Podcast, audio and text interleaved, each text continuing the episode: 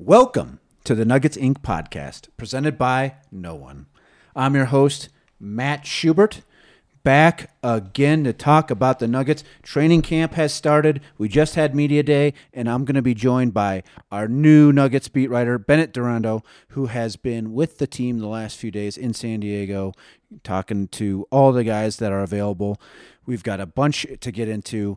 Big topic, of course. Jamal Murray, what's up with the contract? No extension's been signed. Why is he betting on himself? Is he going to be all NBA? Outside of that, we dig in all the trades that have happened. Who's the challenger? Who's going to be the one that challenges the Nuggets for the NBA title? We also get into MPJ's tattoos, the beard that wasn't on Christian Braun, and a whole bunch of other stuff coming up next.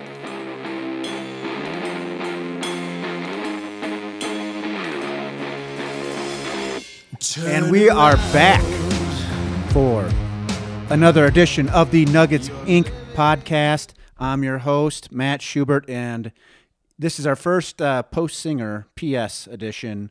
Uh, after singer AS. Uh, How do we want to do this? Uh, I, I don't know. Uh, I, I think I think he's going to find a way to weasel his way onto the podcast at some point. Clear clearly he can't detach himself yet because he showed up to Nuggets media day on Monday with absolutely nothing to do other than be there. that's, and that, that's Bennett Durando, by the way. Durando, Durando. I said Durand. Dur, do you? Is it? That's all right. Do you It have was a- probably it was probably Durando at one point, but Yeah. now now I'm in America. So I, I feel like there was a celebrity that went by Durando rather than Durando, but I. That's like 1950s before our I time. think you're thinking of the Dodge car. The- the- that's a Durango. I know. All right. Well, Durandos, but oh well. we're, we're, we're off to a great start here uh, on the podcast. Um, you already alluded to it. Nuggets Media Day on Monday. Today is uh, Wednesday. It's roughly 5 p.m. So if uh, anything happens between now and, and when we actually publish this, that's why uh, we're not talking about it. But uh, you're out in, in San Diego now. Been out there for a couple days of, of training camp. Um, uh, just what's your first impression of, of the team and, and everything so far? Your first few days on the beat and its championship team coming back. Uh, the well, the first impression on the beat was uh, the Nuggets sort of did their media day in in about as entertaining of a way as they could have, uh, which I think was one sending everyone out to talk, literally every player Right. on the roster, and two sending them out in pairs, which maximized the chemistry between guys uh, made it feel a lot looser, a lot less buttoned up than it might have been if it was um, if it was just Jamal Murray up there. You know, who, instead is who is the best pair? Who who had the, the sort of you know uh, Martin and and uh, Lewis sort of feel to them? it was probably Jamal and Joker. Um, Really? Even though, yeah, I, neither of them like is known for being a particularly great quote, I guess, in in a media context, but. If you like deadpan When- though, D- Jokic delivers. Exactly. D- Jokic is like the master of the deadpan humor, and Jamal plays off of him really well. And so you have questions coming in for Joker. They're like, "How many times did you touch a basketball this summer?" He says, "Oh, "A couple," and and you have Jamal next to him just shaking his head like he's he's not touching a basketball at all while, while he's playing with horse in Serbia. Um, so there's a lot of that. Jamal gets asked about. Um, his decision not to join Team Canada at the at the FIBA World Cup, and Jokic sort of makes a quip that Jamal knew that Serbia was going to beat him anyway, so he ran away from that. Uh, so like I clearly just the the two of them having been together for such a long time at this point like colors their chemistry and sort of makes for a, a more entertaining duo when they're together than when they're alone maybe but uh KCP and DeAndre Ayton were pretty solid together too. Eight, wait, Uh, hold. or- Did you say DeAndre Ayton? I, I have all the recent trades on my mind. Wrong DeAndre. Uh, no, yeah, uh, Jordan goes up there. DJ is, is trying to get Jeff Green on the phone as he's stepping up to the table, and, and KCP says, says, I think uh, Jeff Green's probably doing his own media day right now, but he's, which he didn't to be aware of. Uh, but uh, yeah, Jeff Green did not answer. So, oh, oh, that's a bummer. That's a bummer. So, uh, one of the things, uh, you know, sort of the biggest, I'd say, story to come out of, you know, anything that can really come out of a media day function, yeah. uh, contract stuff. Jamal uh, Murray talks about, you know, or talked about uh, not not getting an extension over the summer, not sending an extension. Essentially, he it, he sort of danced around it. It seemed like a little bit. He didn't come out and say like I'm gonna I'm going for for the big payday. Uh, but and and almost in some ways his comments seem to indicate that he wasn't going for the big payday. Uh, that that he seemed to not care about the regular season as much, or was not as motivated to say his head coach was Michael Malone, very much uh, sort of spurring on the notion, you know, stuff that we've said before. Uh, hey, I want to see you do it in November and December, um, the whole season. Yeah, it, it was a little odd. He, he uh, first of all, I asked Calvin Booth about it when, when he spoke, in, and Booth's uh, comments about it were basically if Jamal wants an extension, then he's got one. We value him extremely highly and when he's ready to have that conversation, we're ready to have it too. So uh, it's available. He he said that uh, the last, basically the latest, as far as he knew, with Jamal's agent uh, Jeff Schwartz, was that uh, they were not ready to have that conversation yet, which clearly indicates basically that Jamal Murray is ready to bet on himself this season and uh, try and earn that bonus toward a supermax deal. Uh, however, and, and, Jamal said himself that they have not had those conversations yet either. He did not say specifically that um, it was because he wanted to bet on himself and try and earn those individual honors this season, though. He sort of, you know, it, it can be a little hard to tell if he's playing coy or not, but but he said he doesn't know how all that stuff works, basically. Yeah, so somebody's told him, I would think, right? Someone has told him how this worked. I mean, that's uh, a significant amount of money uh, yeah. that that's at stake. I is it. I'm. I think I know how this works, but I want to. I want you to back it up for me. Is it he has to be all NBA or is it all star? Is it both? Just one of those? all NBA is is my understanding. Uh, the all I think it's it's gotten a little mixed up because of the new super or not superstar the star resting rules right. have sort of combined all NBA with all star. Um, but my understanding is you have to be all NBA in order to get the supermax bonus, um, which is what happened with, with Jaylen Brown this last season. Right. So Right. I that's just such I mean, being all NBA an all NBA guard, there's so many good guards. It's such a hard thing to do. Um, it is, but here's the thing, Jamal Murray, I mean, as Michael Malone said, quote ridiculous in the playoffs uh, last season. We have seen in multiple postseasons now how good Jamal Murray is and can be in high octane high leverage minutes when he is playing a lot and is relied on a lot. Um, he was averaging 40 minutes a game across 20 games. He averaged 26.1 points, I think it was, mm-hmm. um, seven assists or so per game. Was involved in a huge defensive stop at the end of the Lakers series. That was probably one of the signature moments of that championship run.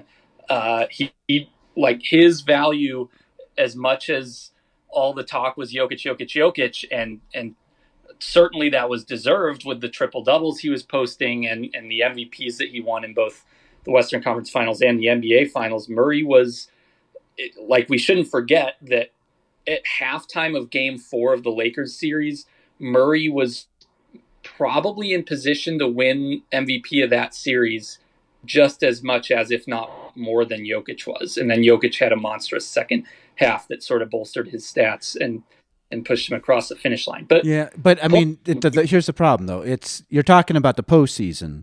We have exactly. not, and and this is what Michael Malone got at, which is uh, yeah. you know essentially, hey.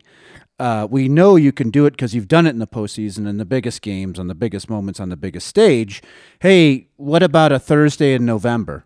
you know, and doing that consistently night in night out because if you're going to be all NBA an all NBA guard uh, at that you're going to probably have to average somewhere around that 25 you know 25 points 7 assists you know you're going to have to have big numbers and he has not approached those yet in the regular he is season. not. No no certainly not. I, and it, you hit on it but like that was Malone's point essentially and like I don't I don't think that anyone doubts him, that Murray is capable of it because of what he has done in the postseason.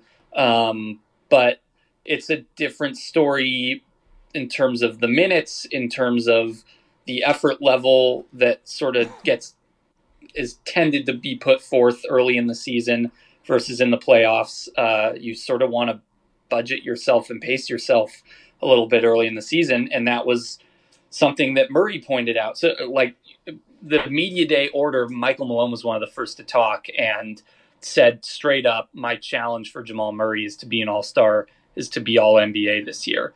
Um, and then it comes to Jamal Murray uh, an hour later throughout the course of, of these two by two press conferences, and he gets he gets asked about that about you know what is the key to ramping it up a little earlier in the season and, and reaching those highs in October and November. And speaking of the back and forth with him and Jokic, Jokic sort of came in immediately and was like, well, he's playing fewer minutes those months. And and so and Jamal was like, yeah, I'm probably going to play eight fewer minutes per game. Uh, I don't expect to match those numbers at that time of year because of that and you know his his main priority is being ready for the playoffs, like more yeah. so than. And, and, and he said he which, was asked which is up, obviously counter to his contract situation. Exactly, exactly. He was asked if he wants to be an All Star this year too. He was like, "Yes, I would love to accomplish that." But, um, but his, I mean, the theme of of that press conference was essentially like the most important thing to him is winning another championship uh, the most important thing to him in the regular season is building himself toward the postseason. So he was he was spot on with the minutes thing. By the way, last season he uh, through Christmas he played 32 minutes per game. So that was off uh, ACL surgery, though. I mean that that was exa- so he'll yeah. probably play more. I would think. That's the other thing. This this year does feel like he has a greater opportunity to sort of achieve those individual milestones because he's coming out of a fully healthy offseason, even if it was a shorter one than most teams got. Yeah. Like, um, it is a totally different situation when you can trust your body going into the year, which which he was sort of at the point last season where he wasn't all the way there. Even Michael Porter Jr. pretty much said straight up the other day, both of us were rehabbing during the season while playing a little bit, which so it was an odd dynamic to try and work their way through that. Um, so yeah, those minutes could go up, but also maybe they won't because like the Nuggets do want to be careful with Jamal Murray, and I think teams generally gain a greater understanding after making a championship run that they need to be careful about the regular season. There's a new perspective that you can gain from understanding that the regular season is not uh, the most important thing in the world anymore, and that you know you want to win games, but I feel like this this whole conversation is like drawing a big red circle around how absolutely stupid the CBA is. That oh, yeah, that, that there is any money incentive to being all NBA or an all star, like any of that stuff. Like I could see if like there was actual incentives in the contract saying we're going to give you a bonus for those things, but tying the max deals to those, the super max deals to those, just is so dumb. I do not know why they do that.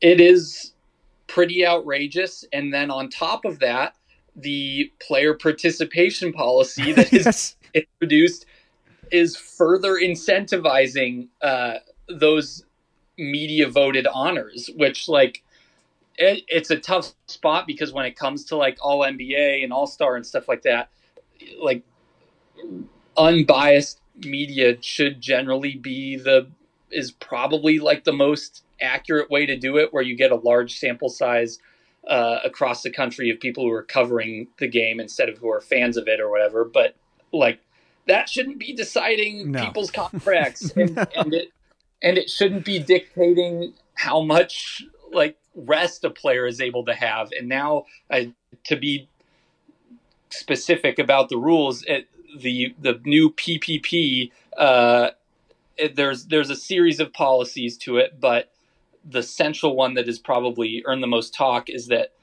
teams cannot rest multiple healthy stars, quote unquote, um, Right. in the same game. Well, luckily the Nuggets only have one.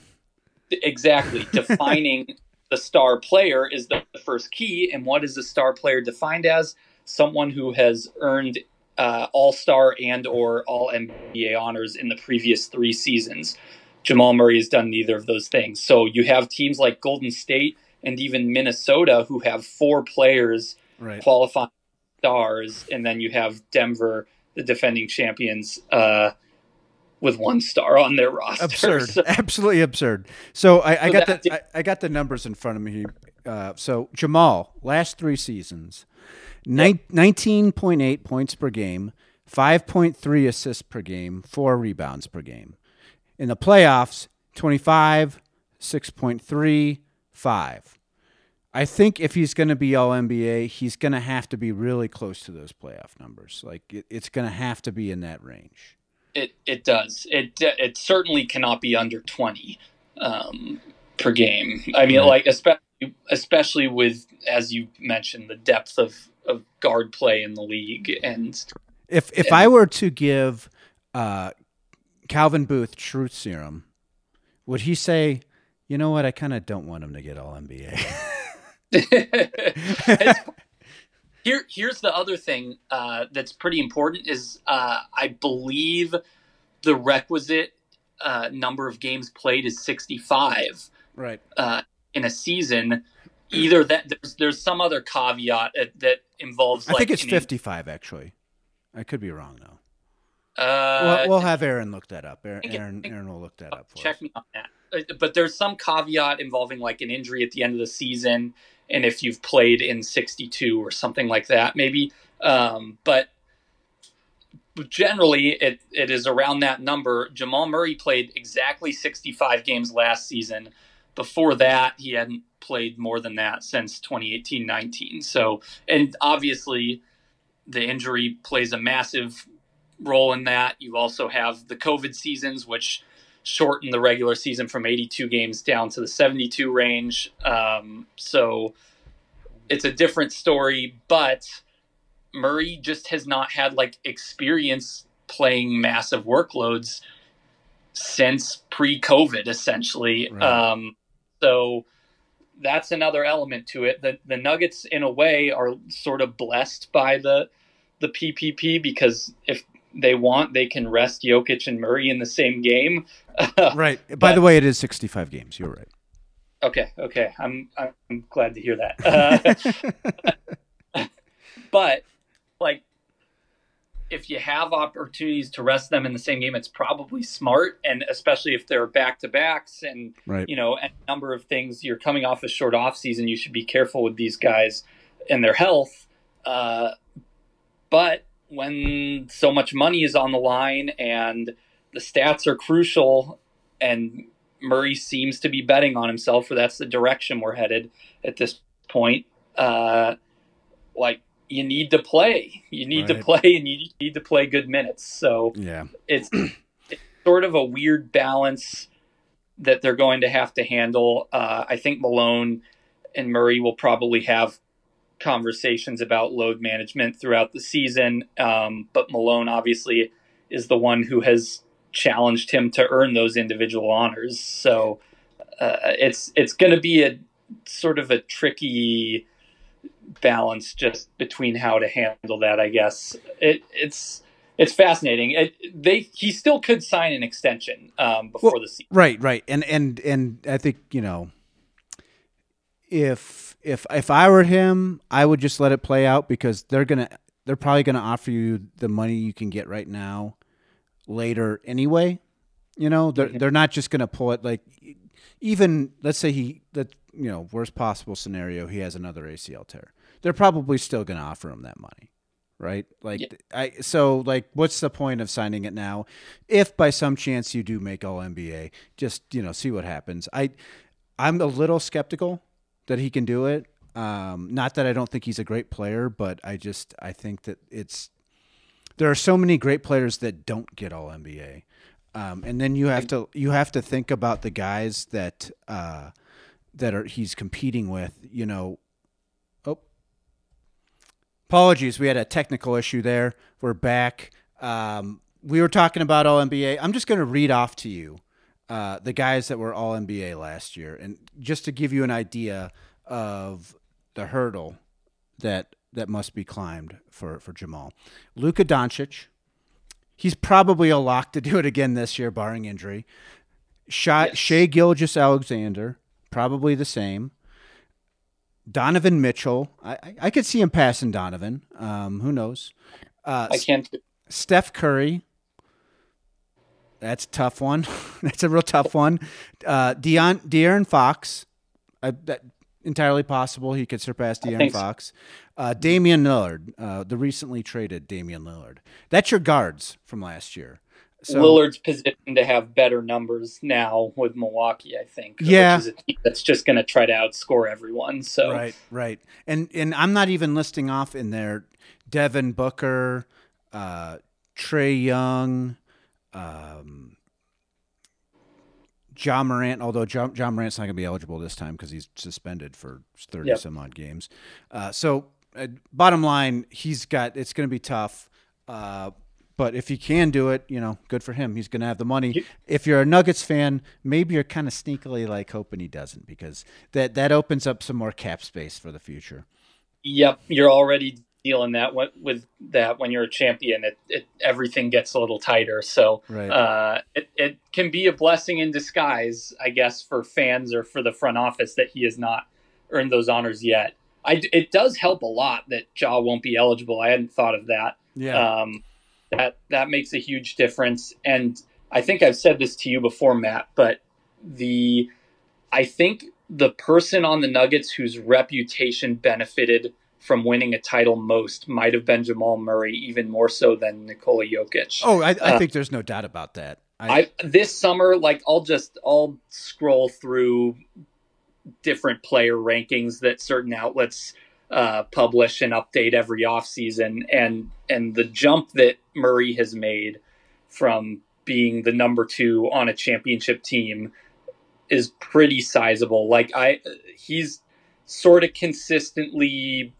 coming in the top 20 in those types of lists now or, or at least top Right. 25 which he was sort of borderline inside outside of before so yeah. um, it you know I, I it makes a difference to have won a championship he's got more national limelight now as a result of that uh, people will sort of just be more aware of him but he still has to put up the stats Yeah. that's sort of the bottom line Yeah. All right. So moving on here. Um, one of the things that came up in the last couple days, it wasn't even at Nuggets Media Day. This was elsewhere. Uh, the Lakers are just offended by by what happened with the Nuggets here winning their championship. Um, I guess uh, I don't know. Uh, Vic's comments really got to them at the uh, at the championship parade. I, I, I, I don't quite get. I was when I saw the story. I think I saw it like on ESPN or something about how you know they they they took offense to the Nuggets uh, trash talk. I was like, wait a second, what, what happened? I don't I don't remember what this is, but apparently there's something there. my my reaction exactly i in the what yeah i i have dave mcmenamin's story up um at espn about this and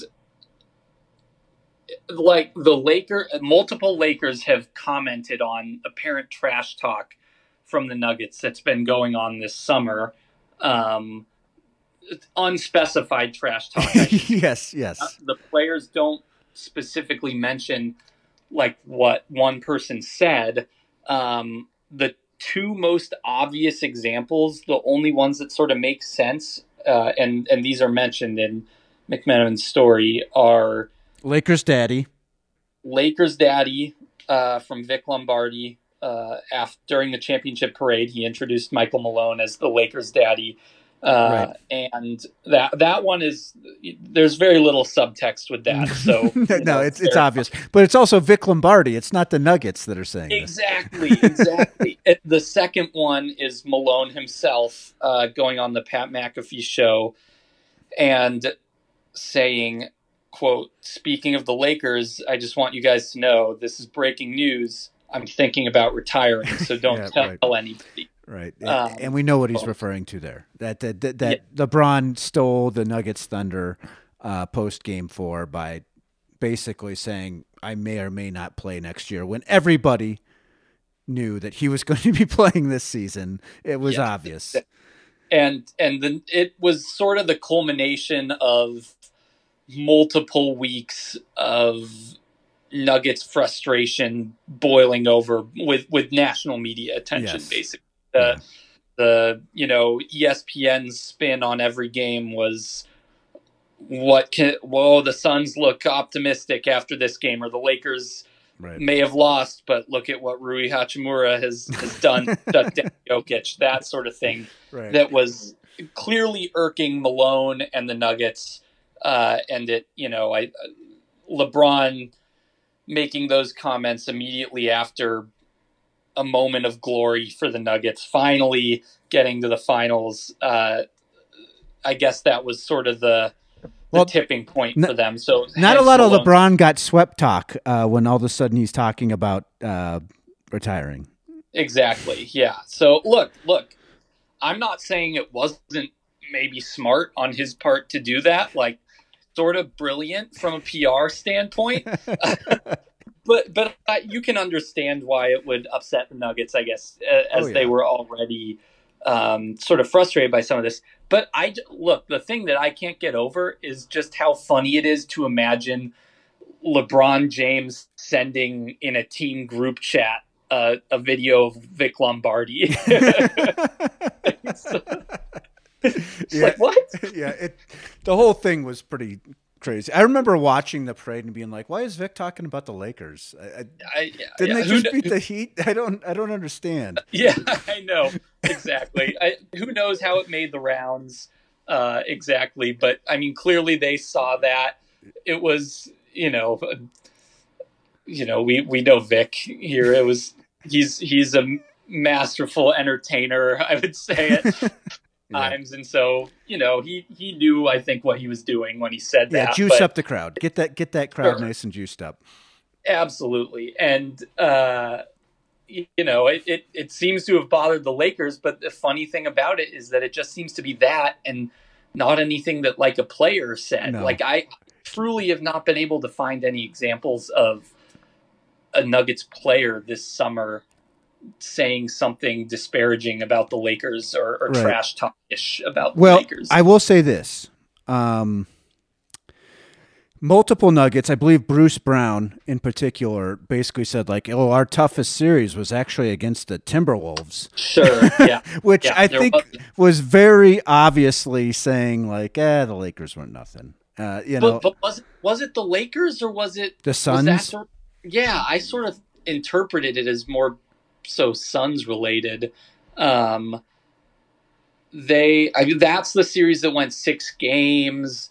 It's the series where there was a little bit of tension with the Mat Ishbia thing with Nikola yeah. Jokic. Yeah, it, like, yeah. Looking at the comments again, it's definitely Phoenix. It, but I, I could see where maybe they they read it as as the Lakers. The Lakers read it as the Lakers. I, I should say. Um, yeah, yeah, I guess so. It's it is it's just peculiar. Like I that feels like a reach a little bit. Like I and you know, people got to find bulletin board material. Right. It was probably a little bit of a reach sometimes for Malone to. Oh, probably. you, you think probably it was a reach? Look, I I respect the hustle. This is we're literally watching Deion Sanders pull off like some of the most miraculous uh, reaching for bulletin board material oh, of all time. Oh, he's he's he's yeah, he's Hall of Fame level. He and Malone, I, I think you know they they must talk. They they must Surely, commiserate yeah. because I have not seen two people uh, somehow squeeze disrespect out of the smallest possible thing, uh, yes. and milk it as as much as they possibly can. Maybe Nikola Jokic stood at the edge of the Lakers logo uh, at Crypto.com Arena before one of the Western Conference Final games, and and you know what? Yeah. That made it personal. yeah, that did make it personal. That that that's when it got personal. It's it's kind of.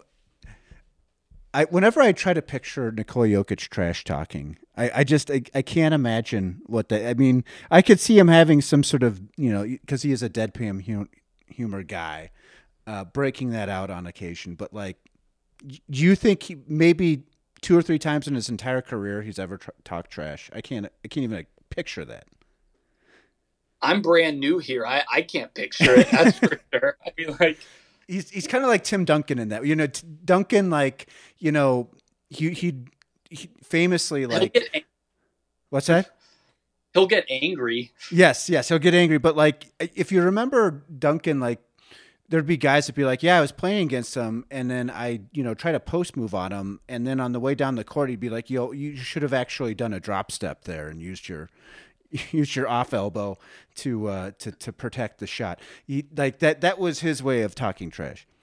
The one example I can think of that's not even trash talk uh, is after one of the ridiculous threes that he made during that series. It might have been like at the end of a third quarter over AD, and AD's reaction is clearly like, like, bro, what am I supposed to do? Like that sort yeah. of throw the head back. I, I want to say that Nikola shrugged or something like, yes, like, yeah. uh, sorry, tough luck. But yeah. like that's, I don't think he said anything. It's, you know, clearly he seemed aware that it was a little bit of a lucky shot too. So like that's the extent of it I can think of from Jokic. Right. I I could be wrong. Who knows? I, I, could see it, him trash talking Nurkic, like you know, some, yeah, somebody yeah. like that. Like I could see that happen. Which speaking of, let's let's get to the moves here. Um, bunch of bunch of well, I shouldn't say a bunch of trades. A few trades. Um, happened right before uh, the start of training camp for all these teams. Uh, Damian Lillard going from Portland to Milwaukee. Uh, Jrue Holiday going from Milwaukee to Portland, but then all of a sudden to Boston. Nurkic now with Phoenix. DeAndre Ayton now with Portland. Uh, other bits and pieces. Uh, I believe Ted Cruz Jr. is now with the Suns. Um, uh, and uh, I'm I'm trying to think of who else of note. Uh, not not no other big names, but those are huge names, all moving at the deadline, going to uh, you know three different contenders. If we're we're shaking this out, which one of those three do you think is in the best possible, better possible position than they were? Like made the most gains, I should say, as a title contender. Is it Milwaukee, Boston, and then Phoenix three. Is that how you see it, or do you see it some other way? Boston. Oh, you think? But wow, but what? Damian Lillard goes over to Milwaukee, and you that, say is that a is that even that hot of a take? I. It's it's hot for me. I, I Aaron look, Ontiveros is shrugging his shoulders at me and shaking his head. No, but I I mean Damian Lillard. I'm really high on Damian Lillard, and I'm obviously high on Giannis because who isn't? Uh, right. Uh, and I think they like make sense as a pretty perfect duo. Honestly, uh, I think it's sort of a more fun situation in the East than it would have been if he had gone to Miami. Uh, which, by the way, just like a hilarious way for things to shake out. Oh, it's so great. And also, like, just an aside, the Miami media contingent, the way that they reacted to that trade was oh, unbearable. Oh, but you would have thought like that they had taken one of Damian Lillard's children in Portland. Like I, I, I cannot believe the reaction that I saw from some of the Le Batard, all these other people. Like absolute insanity. Uh, it was. It, it certainly helps um, fuel that flame when Jimmy Butler is going on the Instagram story and, and calling out tampering. So Tyler Herro's agreeing, all of that sort of stuff. Um, There's something kind of so- funny about Miami accusing other teams of tampering. I, are you kidding me? really? Get Uh, out of here. fair enough. Fair enough. I, so yeah, I mean they were clearly butthurt. Um, I I wondered if if Lillard himself would be a little butthurt at first, but like I feel like even if he was in the moment, he's gonna get there and realize, oh, this is my chance to win. Right. Uh, I fit with Giannis really well. The fans are really passionate here in Milwaukee. Like I think he'll end up liking it. Um, it's even- kind of like the the- Midwest's Portland, really. I, I would I would make Yeah. that argument. It is a the Portland of the Midwest, having lived near both of those places. uh, you would be the more credible source on that than I would. but, um, but sure, yeah, totally. So it's Um, underrated city. I love Milwaukee.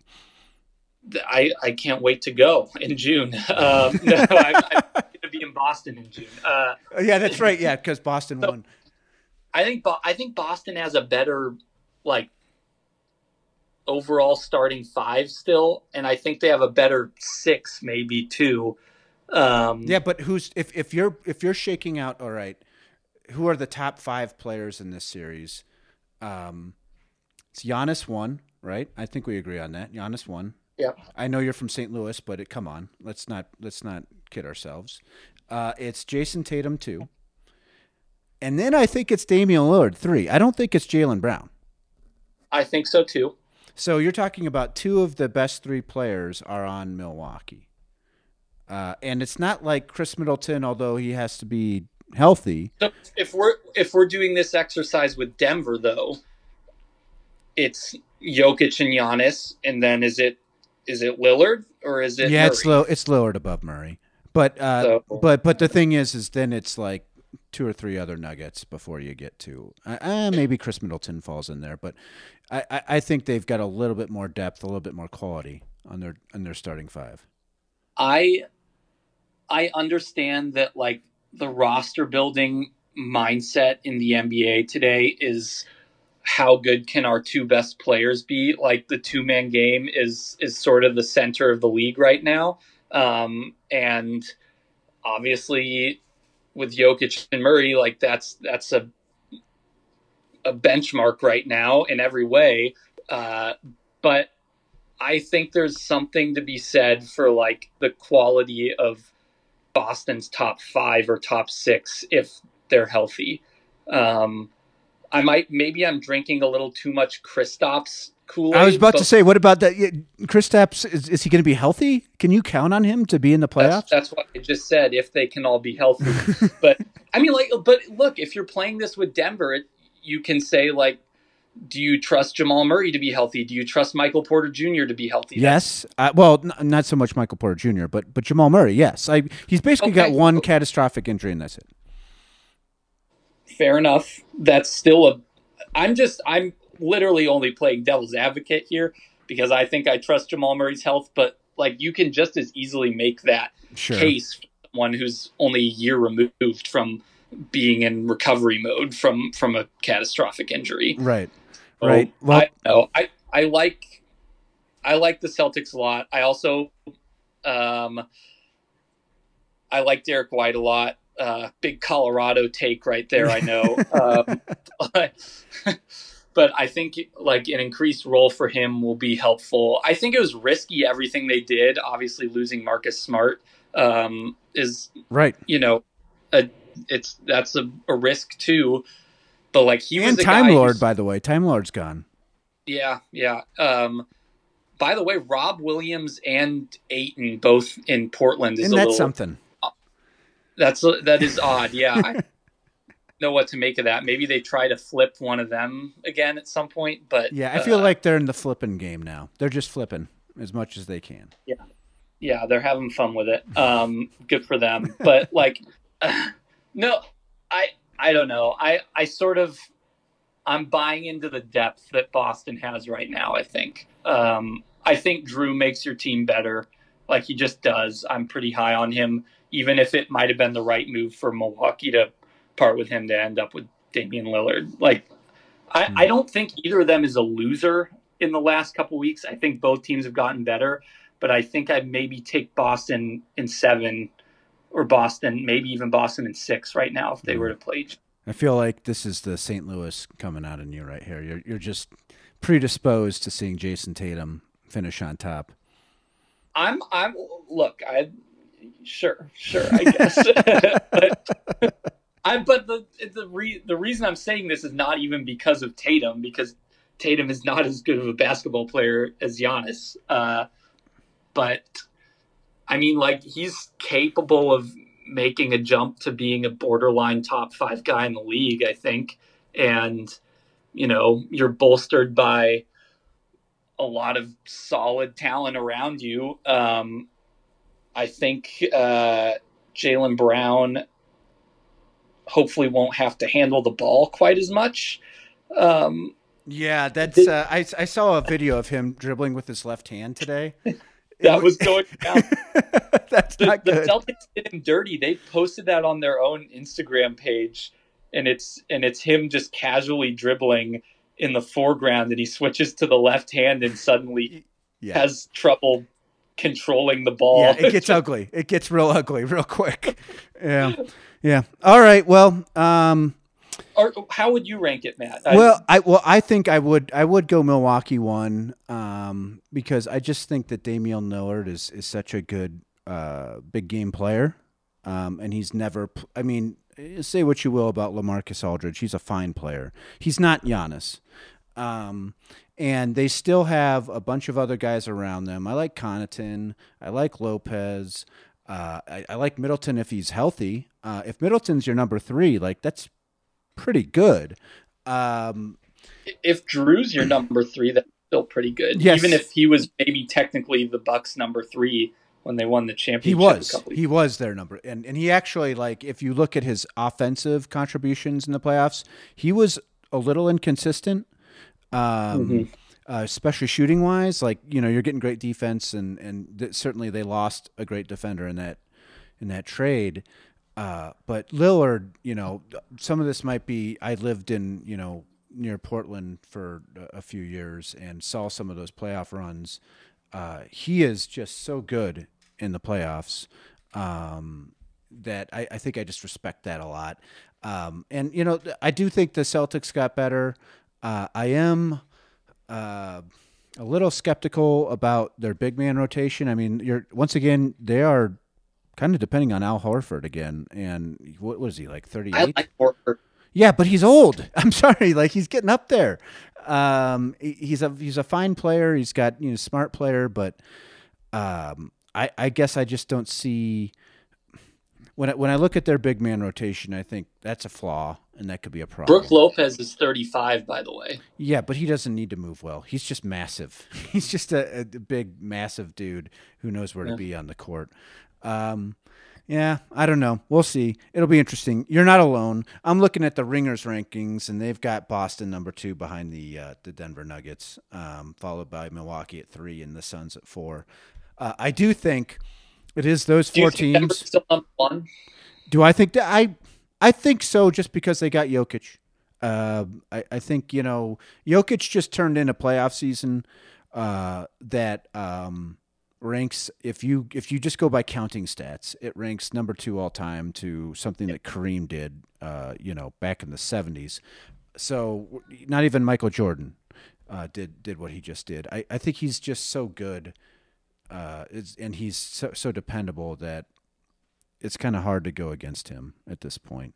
Um, yeah, yeah, I think I would agree. I think you, when you have the same starting five that just won the championship, then uh, it's hard to not be number one. So right. Right, and all of those guys have more confidence. They, you know, Aaron Gordon is a different player now because he's won a championship. KCP is is who he is. Um, Jamal Murray, as you said, like I think has elevated to another level. Um, I and you know Michael Porter Jr. I think if I have if I'm talking about my biggest worry with them, it is the health of Michael Porter Jr. Is he gonna be available? I you know, at some point, like that could bite them. But so about that today, Michael Porter Jr. tweaked his ankle in practice. so we're off to a good start. That's good. That's And- good. Yes, yes. Michael Malone said he that no one expects it to be anything serious. It's probably fine, but it did happen on the second day of training camp. Uh, Yeah. He tweaked an All So Let's put a Yeah. pin in that thought. We're going to take a quick break. Uh, come back in a second. Hey, everybody. Just wanted to make sure that you knew about our special Nuggets championship book. The title, Gold Standard How the Denver Nuggets Won Their First NBA Championship, the premier championship book for the Denver Nuggets and their first title. It is absolutely fantastic. Any Nuggets fan you know will love this book. You might too. Who knows?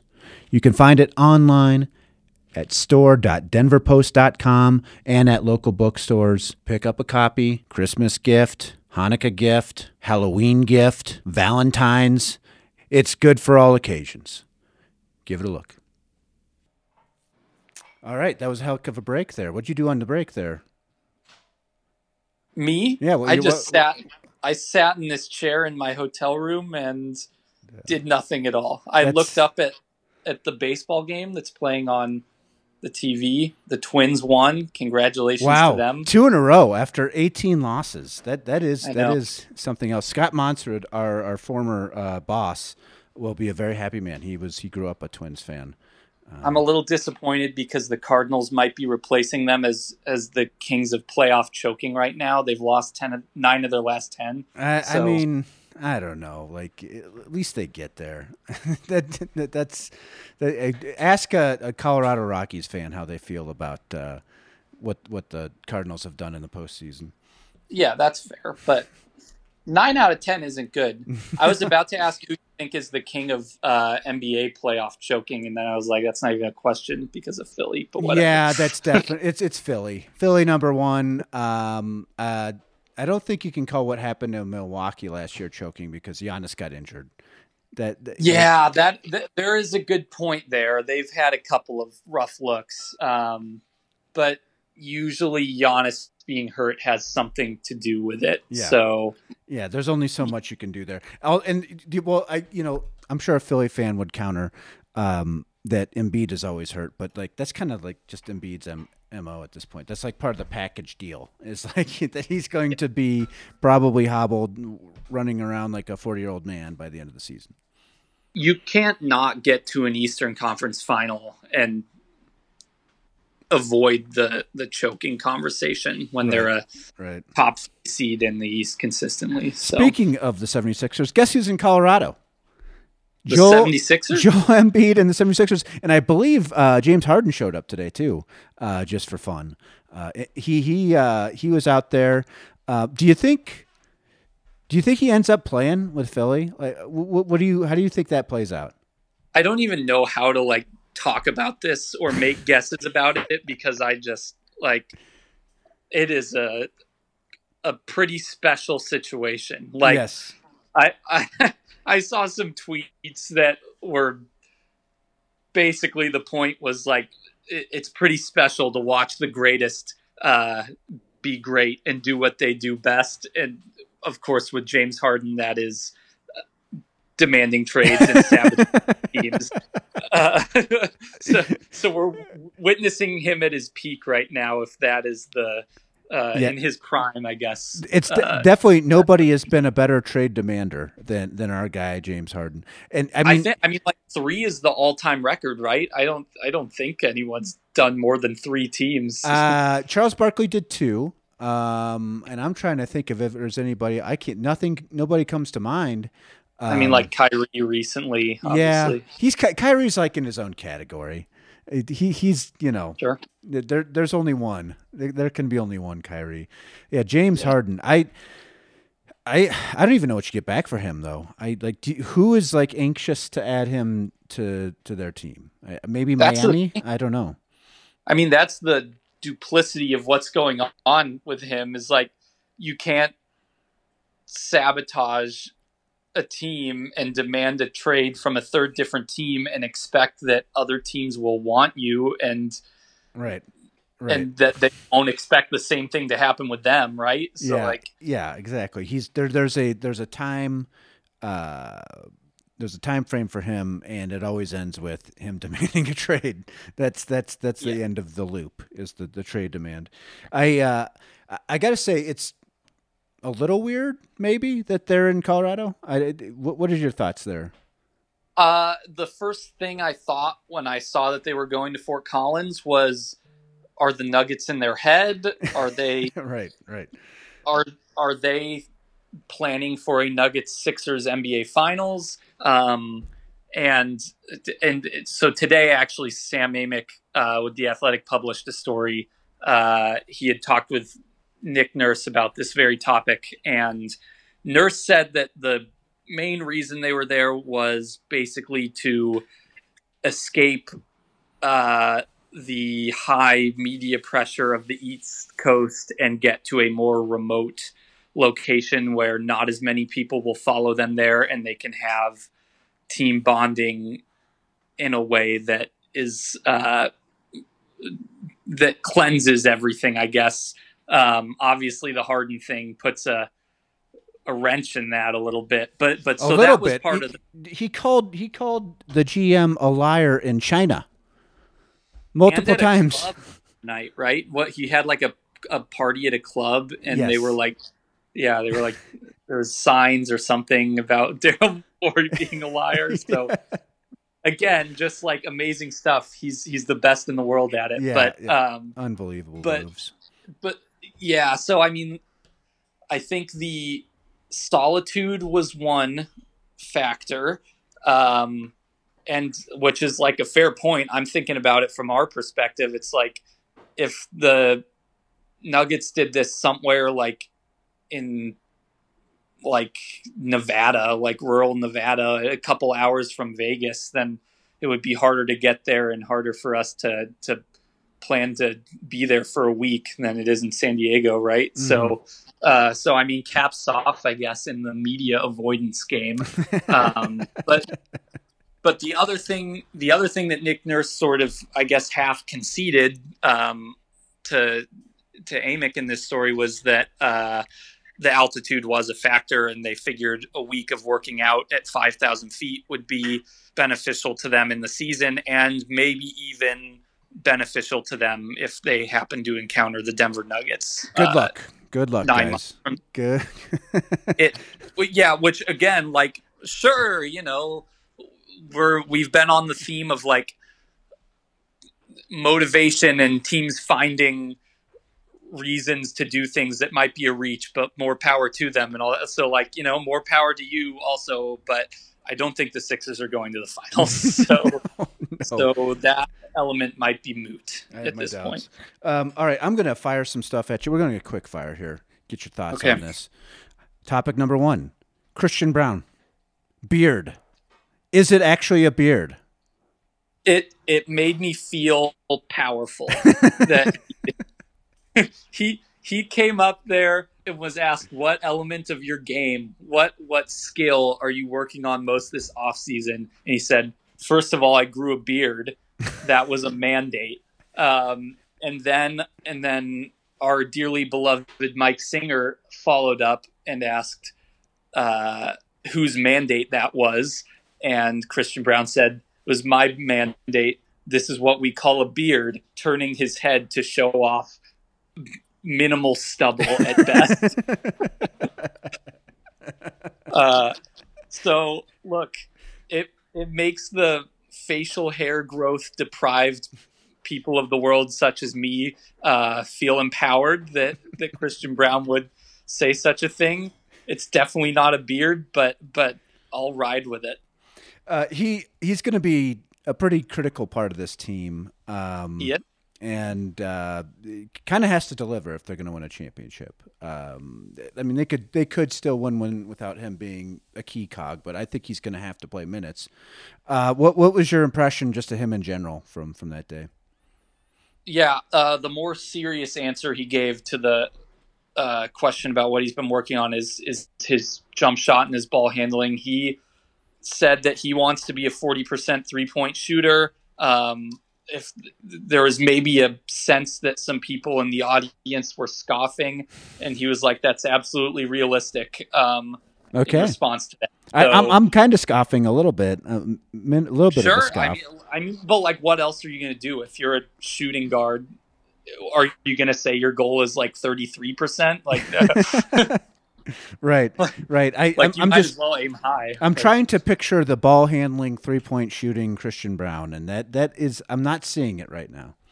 Right. Yeah. So I look. I asked Calvin Booth about you know the hardest aspect of Bruce Brown's game to replace, and um, you know he and Michael Malone both pointed out that they don't really have a player that fits that profile um, of Bruce Brown coming off the bench right now, and so it has to be by committee. But uh, as Calvin pointed out, the most apples to apples. Uh, sort of replacement in terms of minutes is probably going to be Christian Braun. And he's not going to be handling the ball as much. He's not going to be on ball maybe as much as Bruce Brown was. Um, he's not going to be the point guard, but he clearly, Christian Braun wants to take it upon himself to work on that element of his game so that maybe that means he earns more of those opportunities. Maybe it means that he can just sort of handle himself a little better if he is needed for that type of role at all during the season. Uh, it's it's sort of a situation where we don't entirely know what the second unit is going to look like yet. And I asked Michael about that um, today after practice in San Diego, and he said, uh, "I truly don't have a sense yet of my second unit." I'm not giving any minutes away at this point, especially to these young guys.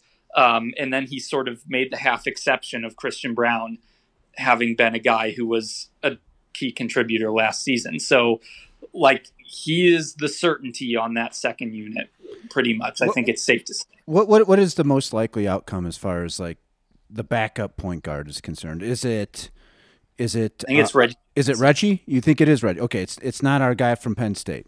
You don't you don't see that happening. I don't, probably not at first. I, it's possible. I mean, if he has a strong camp, um, if Booty Ball is really moving Michael Malone, then then maybe then maybe he'll find a way.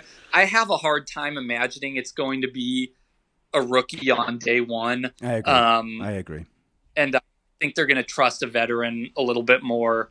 Uh, Reggie Jackson was part of the organization a little bit last season, even not for the full year. And he he said yesterday that he feels a lot more confident and comfortable in this system, getting a chance to sort of be a part of it from the beginning and from you know learn everything in training camp instead of being thrown into the mix mid-season. So I, I think it's probably Reggie. I I I, I think you're right, and part of it is just because Michael Malone just does not like playing rookies, and and I it's it's hard for me to say see him even with you know these four year college players immediately Mhm. inserting them into a lineup. You got to earn it with Mike. Uh, I agree. It wasn't immediate. Michael. either. What's that? Yes, it, it wasn't immediate with Christian Braun last year, really, was it? I mean, that was It was that down took the time. Yeah, that took time. Yeah. yeah. He's just Yeah. he's not predisposed to giving rookies minutes right off the bat. It just doesn't have. Bones was sort of an exception, and we saw how that went. Um, so, all right.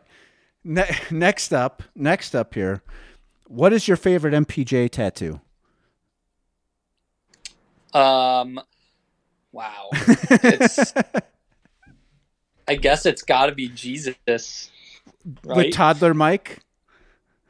yeah, with toddler Mike. It wouldn't be it wouldn't be as funny if it wasn't toddler Mike, but no. uh, that one's been making the rounds. yes. Um, yeah. That that is that a work of art. I, I mean, absolutely beautiful. I I I saw a picture of it a couple weeks ago. I think it was like on Reddit or something. I was like, oh my, I I I would never have seen that coming. I I Yeah. you know you know MPJ better than I do. You've been around him uh, from you know the time when he was a youth, so you, you maybe you had a better read on this, but I I, I didn't see it coming. No, I think I sort of did. I I can't I can't say that I know his tattoos all that well though. Does he have a Missouri related tattoo? There's a wolf, I believe. Uh, Aaron Ontiveros, he's with us here. Uh, Aaron, you, you can you can weigh in. Wh- What what are the new tats here that we're seeing?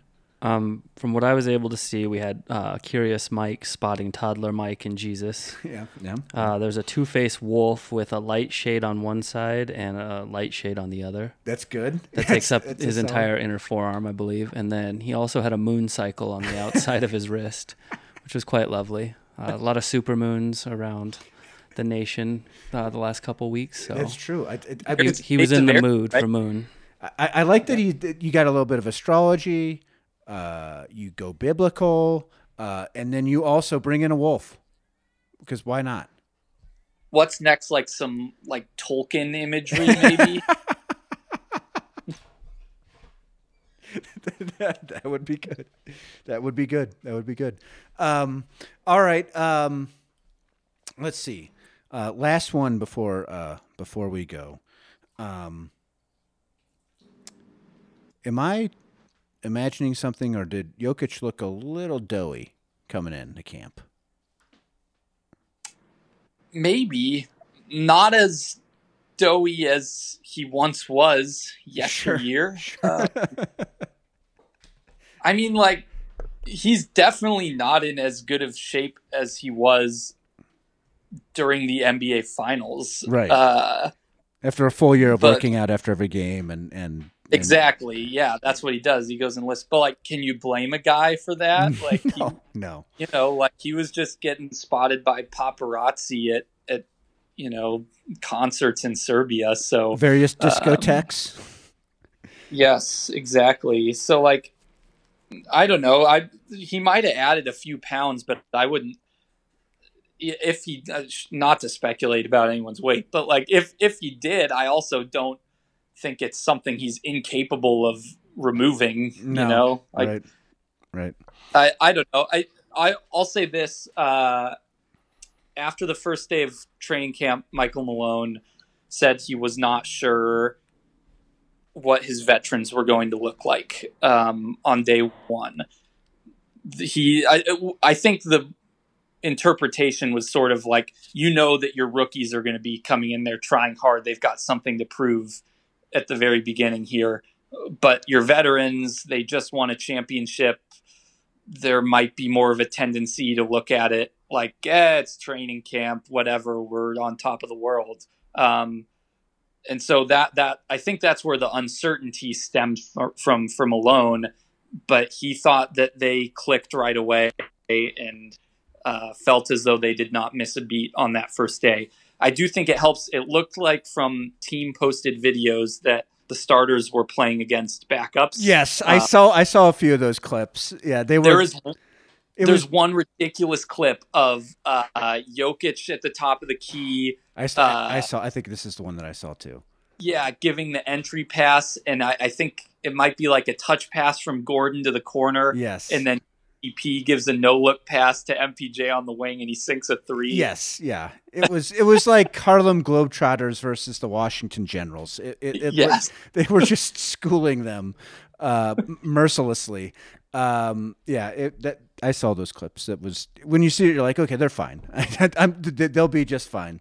Uh, thing, things yes. are good. Uh, we're about to watch a lot of really good basketball for about eight or nine months. Uh, this should be fun. Yeah. So uh, maybe maybe Nikola will struggle running up and down the court for a couple games. Uh, if that's the case, I don't think it will be more than that. I think he's going to be completely fine. All right, last one. I don't know I said last one, but I got one more. Nikola Jokic, MVP. He winning it again this year? Uh, I think if I had to choose any one player to win it this year, I would choose him. But if I had to choose him or the field, maybe I would choose the field. So, so not an overwhelming favorite, you don't think, is what you're saying? Because I'm I'm looking at odds right now, um, and Caesars has him uh, plus 375, number one, followed by Giannis plus 500, Luka plus 550, Embiid plus 850, Tatum plus 900, Kevin Durant plus 13. That's a ter- you're throwing you're burning your money on Kevin Durant. That that's lighting your money on fire. Why would you do that? Uh, I of all of those, I could see Luka winning it. That's what I was about to say. I I think if there's a year for him to do it, it might be this one. he looked like he was speaking of uh, some chunky guys, some chunky Europeans. Uh, Luka Doncic looked a lot better at FIBA and Right. was Right. playing out of his mind there. I like obviously where things were left off with the Dallas Mavericks, he was like depressed Luka and I don't like basketball anymore, Luka. But it seems like there has maybe been a, a a reignition for him this summer. Uh, I think he's pretty driven. Like there is a very realistic world this season where he finally gets that MVP. I I, just- think he'll get one. I just hope that somebody said to him, "Hey, Luka, uh, maybe don't bitch so much after every drive to the hoop." He's he's one of the most irritating players to watch. yes, it's it's so hard sometimes. Whether you're a Luka lover or hater, I feel like you you can't duck that one. No, no, But- it's it's incessant. It never ends. Um, all right, and we're I- just getting started too, actually. So I think it's probably Jokic. That I that would be my my guess if I had to choose one. yeah, well, he's the the favorite for a reason. Um, also all, there's sort of the narrative of was he snubbed last year because he had already won two in a row right. let's give it back to him this year kind of thing Right. I, I, that's So my, my only counter to that is the uh, the thing that sunk him, which will may may sink him again this year, is like, does he care? I don't I don't think he cares, and I don't think Yeah. he's really going to go out of his way to establish, you know, all the the numbers that he gets. I know people called him a stat padder. I shouldn't say people. It was one guy on ESPN, and everybody made a big deal about it. But all of his numbers come naturally within the flow of the game, um, and he sort of just falls into a triple double because he's just that good. Um, so who knows? Um, all right, well that's where we're gonna wrap it up. Um, Bennett, you're out in San Diego catching the rays. I'm sure a little bit of surf uh, in the morning. You get out on the board, maybe play some volleyball with the guys uh, with your shirt off. It, it- I'm sure Yeah. it's great. Uh, have some Some fun out there. What's that? Yeah. some spike ball that's Yeah. what Jokic he was going to play after practice yesterday Spike. What's So- spike ball? it's the one with like the net on the ground that you're spiking the ball into and then other players have to like play it out of the air Oh, okay. but the All right. bounce off the net you Yeah. like take a walk through like Wash Park or Cheesman Park, you'll see someone doing it. Yeah, yeah, I, I know what you're talking about. I that, that's just I didn't Yeah. know I didn't know the name for that. Okay, well, um, enjoy yourself in San Diego. Uh, I hope uh, we get all sorts of good stuff from you out out of there. Um, and we're three weeks away from the NBA season starting. Unbelievable, going to be great. Can't Yeah. wait. You're soon enough at this point. yeah. All right. Preseason fun. Yeah. No. Gosh. All right. We'll talk soon, Bennett. See you, Matt. Turn around.